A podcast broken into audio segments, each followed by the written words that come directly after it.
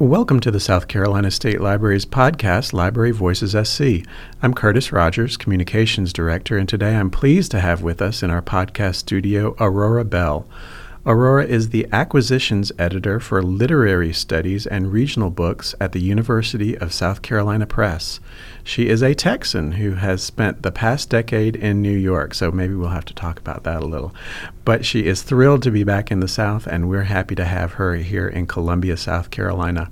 And you can learn more about the university's press by visiting uscpress.com.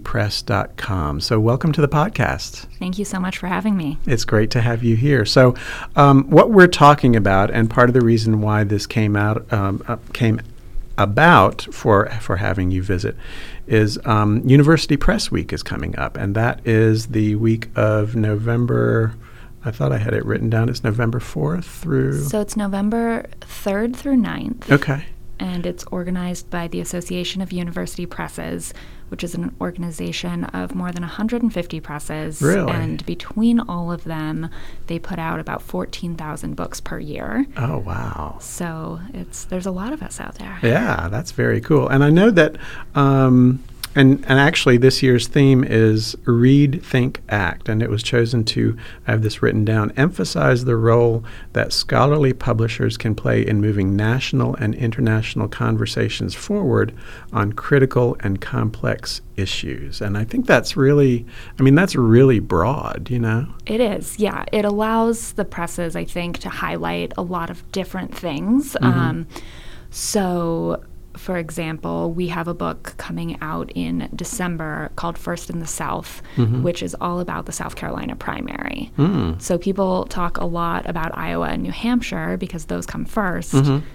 But after that is South Carolina, and South Right. Carolina is actually um, more predictive of who will win the primary on both sides Okay. than those earlier ones are. Mm-hmm. So, with a book like that, we have two scholars, Gibbs Knotts and Jordan Ragusa, both from the College of Charleston, and they are able to interact with this issue in a way that's going to be appealing to other scholars um, and arguments that will be useful to them to further polit- study of political science, but at the same time, it's useful for policymakers, it's useful for voters, and that's really sort of a great example for us of one of the ways that you bridge the academy and the lived experience Mhm, yeah, of people in your community. Right, and that definitely fits in with that Read, Think, Act um, mission for the University Press Week. So, going back to how you got involved with all this, tell us a little bit more about yourself and the work that you do at USC Press. Sure. So I joined USC Press pretty recently. Um, I more or less always knew that I wanted to be a book editor, as strange as that may sound. Um, so, with that in mind, I went to college in New York and stayed there to start my career, but eventually, New York was not where I wanted to be full time. And around the same time, University of South Carolina Press was looking for an editor who had experience doing books for a general audience, but could also take over their literary studies and rhetoric lists. Okay. And so it was a really kind of perfect fit at the time that I was looking to make that kind of change. Um, so here I am in Columbia, very excited to be here and to be acquiring really a range of things. Um, so starting with literary studies in our series, Understanding Contemporary American Literature. Uh, as well as in rhetoric, and then um, in terms of regional books, looking at South Carolina and the American South in terms of people, politics, geographies. Food is a really um, personal interest of mine, so that's definitely I think it's a personal interest of a lot of people. Right?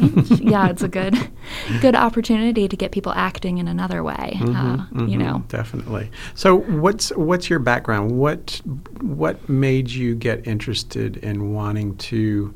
I mean, you obviously have to have some really critical reading skills. Like, you know, I'm a slow reader because I'm I'm very much, you know, when I read anything, I'm I'm looking at every nuance, and so you probably have that issue too. Definitely. I think um, being an editor, you have to balance reading in probably more than two ways, but two major ways. One of which is to read quickly for content and style and to understand if a book is something that you want to consider publishing, mm-hmm. if you got too bogged down in the details during that process, you would never get through the pile of submissions that you have. Mm-hmm. So, in some ways, you do have to go th- through things pretty quickly. But then, when it comes to the developmental editing process, once you've decided to publish something and you're working with the author, then you really want to go slow and drill down and look at it chapter by chapter, paragraph by paragraph, sentence by sentence. Mm-hmm. If somebody was interested in this line of work, mm-hmm. what would be your advice to them? What kind of educational background would they need to have? The specific educational background, I think, in some ways is less important because you want to bring whatever your own interests are um, to the work. So, especially in academic publishing, you have people who have a PhD in biology mm. and then they say, you know, being a professional scientist or a professor is not for me. Mm-hmm.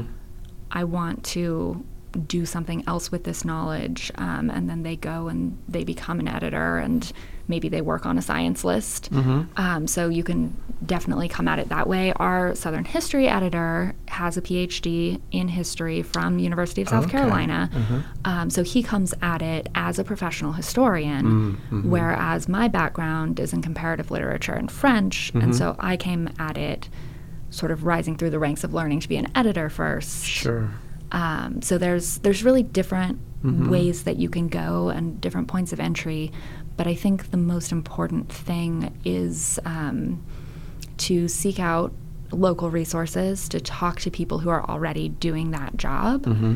And just learn learn more from them, whether there are internship opportunities or not um, we're always happy to have those conversations. Mm-hmm. So whether it's anyone who's here in South Carolina and they want to talk to me, mm-hmm. you can find my email address on the website, and I'd be more than happy to have that conversation. Um, and do so already with with students on this campus, mm-hmm. but um, any you know in any state there's going to be a university press and there will be people who are happy to talk to you about yeah, their careers. Very cool. So um, so getting back to university press week how is usc press uh, playing a role in that? Are you promoting it in any special way across the campus or in any other venues? Sure. So, um, two of the major initiatives going on during University Press Week are um, the University Press Week reading list, which each press has contributed a book suggestion to. okay. And so that has been publicized um, in various platforms. And then Another thing is this blog tour. So, all of the university presses are having their staff and their authors write blog posts about different topics. So, we'll be posting ours on our Facebook page throughout University Press Week with okay. several of my colleagues and several of our authors. Okay. And again, that is uscpress.com. So, if anybody's interested in checking that out, definitely look that up. One of the questions that's popping into my head is, how is a university press different from any other kinds of press? A university press at its core is mission driven. We're about promoting co- conversations between scholars and the communities that we live in, whereas a traditional publisher, um, which is where my background actually is, is profit driven in as mm. much as there are profits mm-hmm. in book publishing right, at all. Right. they're, mm-hmm. exactly. they're pretty slim, but um, that is sort of where the differences start, and that leads to a bit of a difference in how we pursue things. So when you come to a university press as a reader as an author, one of the things that you know is that you're getting really authoritative information, mm-hmm. which I think is something that we've been talking about a lot more now that this idea of fake news right. and the questioning of fact has become a reality um, in the world we live in. Mm-hmm. So, at a university press, one of the requirements actually of being part of the Association of University Presses is that your material goes through peer review. Mm. So, that means whether it is a book for general audiences or a work of scholarship we are sending these books out that we're considering publishing to at least two experts in that field. Okay. Um, so, for example, with this First in the South book, we sent it to two additional experts in political science, and they read the whole book and they answer a series of questions for us mm. about. Um, whether they think this work is original and what it's contributing, Mm-hmm. if there are ways that it might be improved, and ultimately whether they recommend that we publish it. Mm-hmm. So, at a tradition or a, a commercial um, publisher, those publishing decisions are made by the editor and by their boss, you know, an editorial director or someone, possibly other business people, sales and marketing, but it's a business decision. And here, while we are, um, you know, we have to make sure that the books will sell and mm-hmm. that, you know, we can pay to produce them. Sure. The main thing is making sure that we are contributing to scholarship in whatever field mm-hmm, it mm-hmm. is. And I think I tend to think, you know, a, a, a regular publishing house or a press is, you know, interested in that bottom line and selling is they're always probably in hopes they've got a New York Times bestseller book or, you know, something that's going to bring in a lot of money. Whereas with a university press, is there ever the kind of thought process of, oh, we hope this gets picked up as a textbook at other universities? Yes. So there I think on on the sort of, you know, financial side of what are those books that mm-hmm. can really help support us in our mission to publish other things. Mm-hmm. If you get a course adoption or a textbook that is fabulous. Mm-hmm. Um, we have a book on the Stono Rebellion hmm. um, that was edited by Mark Smith, who's a professor here at University of South Carolina. And that book is a series of historical documents, and it um, sort of analyzes how uh, different historians have interpreted that event across history and how that has changed. And that book gets used a lot in the classroom. And so that's something that's continued to sell year after year after year because um, of that classroom use. Right. Um, but then on the trade side, part of what I'm trying to do is to bring in books for a general readership, and the expectations we have with those are that they, you know, will sell a significant number of copies. And what we think of as significant is not the same as a press who's looking for a New York Times bestseller Right. necessarily, but um, we do, you know, want books that are still serious but have a broad appeal. Mm-hmm, mm-hmm. Um, and I think First in the South is one of those that crosses over a bit. Mm-hmm. It's, you know, it's a book you could y- teach in a political science classroom, but it's also a book that an interested voter can pick up and read um, as just a regular person. So, one of the other things that I think is really interesting is how you go about determining like your production timeline from start to finish. Because you know you think of a book and especially one that is scholarly and having to go through all of these you know vetting processes and like you mentioned fake news. But um, what's the start to finish production timeline look like It varies project to project because um, of the really varying scopes of the works, but typically it's around a year from when the author delivers their final manuscript to when the book is on sale or available in the library. right um, typically, it's it's around a year for our Understanding Contemporary American Literature series. Those books are a bit shorter. Um, they're aimed at an undergraduate audience, and so we try to keep them to about 140 to 180 pages. So something like that, we might be able to do more quickly. Um, but in 2006, I believe, we published the South Carolina Encyclopedia, Right. which some of your listeners may be familiar with. Yep. And that book is over a thousand pages long. It's got several hundred images. So I'm not sure how long it actually took to do, but I was talking to our production manager recently, and she said that um, it was about like doing 10 books, wow basically. jeez.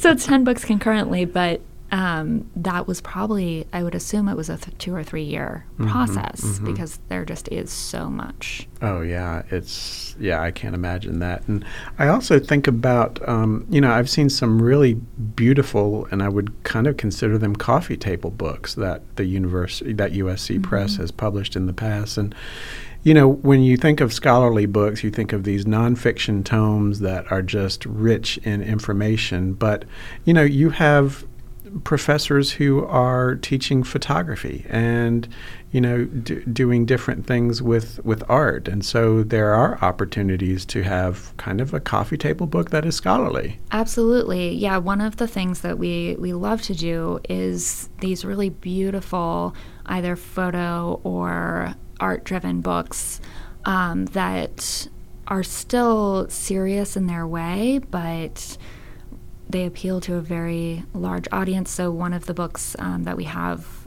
out now um, that just came out by Mary Whyte it mm-hmm. is called We the People, and Mary Whyte is a watercolor portraitist who's based in Charleston, mm-hmm. and there are these beautiful portraits of veterans, um, and they're all working in their civilian jobs mm-hmm. in all of the states across the United States, mm-hmm. and you know she tells some of their stories and mm-hmm she's an amazing artist, and so it's not exactly what you think of mm-hmm, as a right. scholarly book, but we've been working with Mary for a long, long time, and it's one of the things that we classify as these regional books, mm-hmm. which, as um, a press that is part of the state of South Carolina, we're able to do these other things that we classify in this regional way, mm-hmm. which a commercial press might not be able to. Mary's mm-hmm. a bit of an exception. You know, right. she could. Yeah, yeah. She, in fact, she's been here at the state library to do a book talk and to, you know, demonstrate and show her her art, and yeah. and it really is amazing. Yeah, yeah. She, I mean, she is certainly a, a world class artist. Mm-hmm. Um, we have a new book called uh, Carolina Bays by Robert Clark, who's the photographer who did Reflections of South Carolina, mm-hmm. um, which people may know. And so Robert is a great photographer. He's been working in South Carolina for years and years and years. Um, but so, uh, uh, South Carolina Bays is an interesting book because it's these photographs of our landscape and it um, interacts with how the landscape is changing with uh, sea level rise. Mm-hmm. And so, again, it's really tapped into these vital, vital conversations that we're having mm-hmm. while still being a beautiful book that you could display on your coffee mm-hmm, table. Mm-hmm. In fact, he has also been here at the State sure. Library before. so, yeah, that's very cool. So, since this is Library Voices SC, we always like to talk about libraries in some manner. So, do you have any like personal or professional library stories you'd like to share? Sure. I don't know if they're um, very exciting stories, but uh, it's okay. We're you know, anytime we talk about libraries, we get excited. So okay. Um, I mean, they're important to me. So one of my sort of earliest library memories is when I was growing up. We lived um, outside of Austin, Texas, pretty mm-hmm. far out in the country, and so we did a lot of driving whenever. Mm you know, we had to come go to town mm-hmm. to uh, yep. uh, go to Home Depot mm-hmm. or what have you. Um, so getting to take a break and go to the library. It seemed like those summers were always so hot, also. And so to sort of cool off in the library, browse the books, and then check out books on tape mm. that we could listen to on those car rides. Mm-hmm. Um, and so that was something that I was so, so grateful for as a kid. And I'm sure that my mother was too, because otherwise I would have been talking the whole time, or complaining about it. Um, so that is sort of one of my earlier library memories. But then more recently, um, in my last couple of years in New York, I was volunteering with this organization called Read Ahead that works with um, kids in schools, in elementary school, and pairs elementary school students with reading mentors. Um, and the school that I was mentoring at had us do this program in the school library. Mm. And it was so cool to go every week and sit with this third grader who I worked with in her school library. And when we would finish a book, to say, you know, what do you want to read next? And to see the sort of ownership that she was able to take of this library space mm-hmm. and how she really knew where to go look for the books that she wanted and she was learning to find them and you know say whether it was we're looking for a picture book that she used to love and she knows the spine is yellow so let's see if we can find it or she knows who the author is and so then we're working on going down the row of books mm-hmm, and mm-hmm. figuring out using our alphabet mm-hmm. where that author is. Um, so that mm-hmm. was really, really special to see those kids in that is neat. environment. Yeah, that is cool. So, what kind of big projects uh, does USC Press have coming up? Sure. I think I might have used all of my big project talking points already. um, Mary Whyte's Mhm. We the People is out now, which is fabulous. Um, Meet Me at the Rocket is by Roger Stroup, and it is a celebration of 150 years of the State Fair. Mhm. Um, so that is a very cool. It's another sort of coffee table book Mhm. style book, but with real history about the State Fair and just so many fun things that uh, I think will really spark memories for people who know the State Fair well. Sure, and yeah. Hopefully, have some surprises for everyone. Well, I mean, the title says it all because, you know, if you ever got lost as a kid at the state fair, and this is before cell phones, um, you know, they'd go make an announcement and say, so and so, meet your mom at the rocket. Yes. Yeah, so we have those. Um, we have Carolina Bays coming up, which is going to be great. And then um, First in the South as well. Um, looking out a little bit farther, we're really excited to be starting some new series. Um, our Southern History editor has some exciting things going on um, with Reconstruction and also with African American Studies. Mhm. So we're going to be bringing in some more scholarly books in those areas um, that I think are going to be really wonderful contributions to those fields. Um, and then on my side, I'm sort of gearing up to bring in more food books. Oh, yeah. Um, so hopefully over the next couple of years, Mhm. that'll be something to look forward to, um, and some exciting biographies about some South Carolina personalities as well. Cool. Um, just in general, if someone is interested in trying to get something published through USC Press, what's the normal route they would take? So they can check out our website. There's a submissions page which gives an overview of some of the material we like to see um, with a proposal. But that that it, it's explained there. But basically, the person would decide whether they think it's a book that our history editor should review or whether it's a book I should review. So books dealing with literature, rhetoric, and um, regional interest. Um, and they send their proposal to one of us, and then we're happy to read it. And from there, if it's something we're interested in pursuing, we may give some editorial feedback right off the bat or um, decide to take it to peer reviewers. And then we have those reviewers review the manuscript or the proposal, depending on what stage the project is at. Mm-hmm. And with their feedback, we decide whether the book is something we can make happen. And who has the final say? It is definitely a collaborative um, conversation. If we get two peer reviews that say you cannot publish this, which doesn't happen very often, but yeah, but occasionally, you know, Uh-huh. they we go to these experts because they know things that we Sure. don't. Um, so if that happens, then it's not going to work. But typically, if you get good reviews or reviews that say this is great, but maybe you should consider making these revisions, then we'll look at a financial projection to make sure that the book, you know, that we can sell enough copies to Mhm. fund the project. Um, and from there, we uh, take that conversation then to our press committee, which is made up of members of the university committee or community, and um, they give us the final sort of go ahead on whether Okay. whether or not something can move forward. it's a very democratic process. It it is in its way. can yeah, be. yeah, it can be. Um, there's a, definitely a lot of voices involved, Mhm. but I think one of the great things about that is that it means that by the time we sign up a book, there are a lot of advocates for that book. Gotcha. So you have, you know, the first editor you wrote to is on board. You have the sales and marketing folks on board. You have our editorial director on board.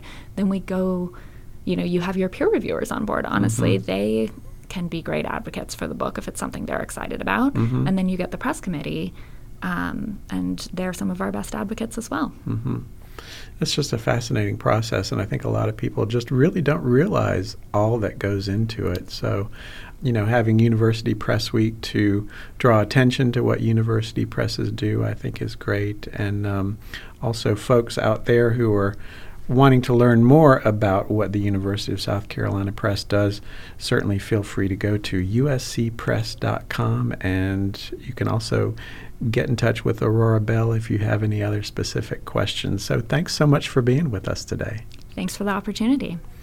And thank you to our listeners. You can find Library Voices SC on Podbean, Stitcher, and TuneIn Radio, or add us on your favorite podcast app. Our podcast website address is libraryvoices.podbean.com. We love hearing from our listeners, so please send us your comments and suggestions for future topics. Library Voices SC is the official podcast of the South Carolina State Library, so until next time, this is Curtis Rogers. Thanks for listening.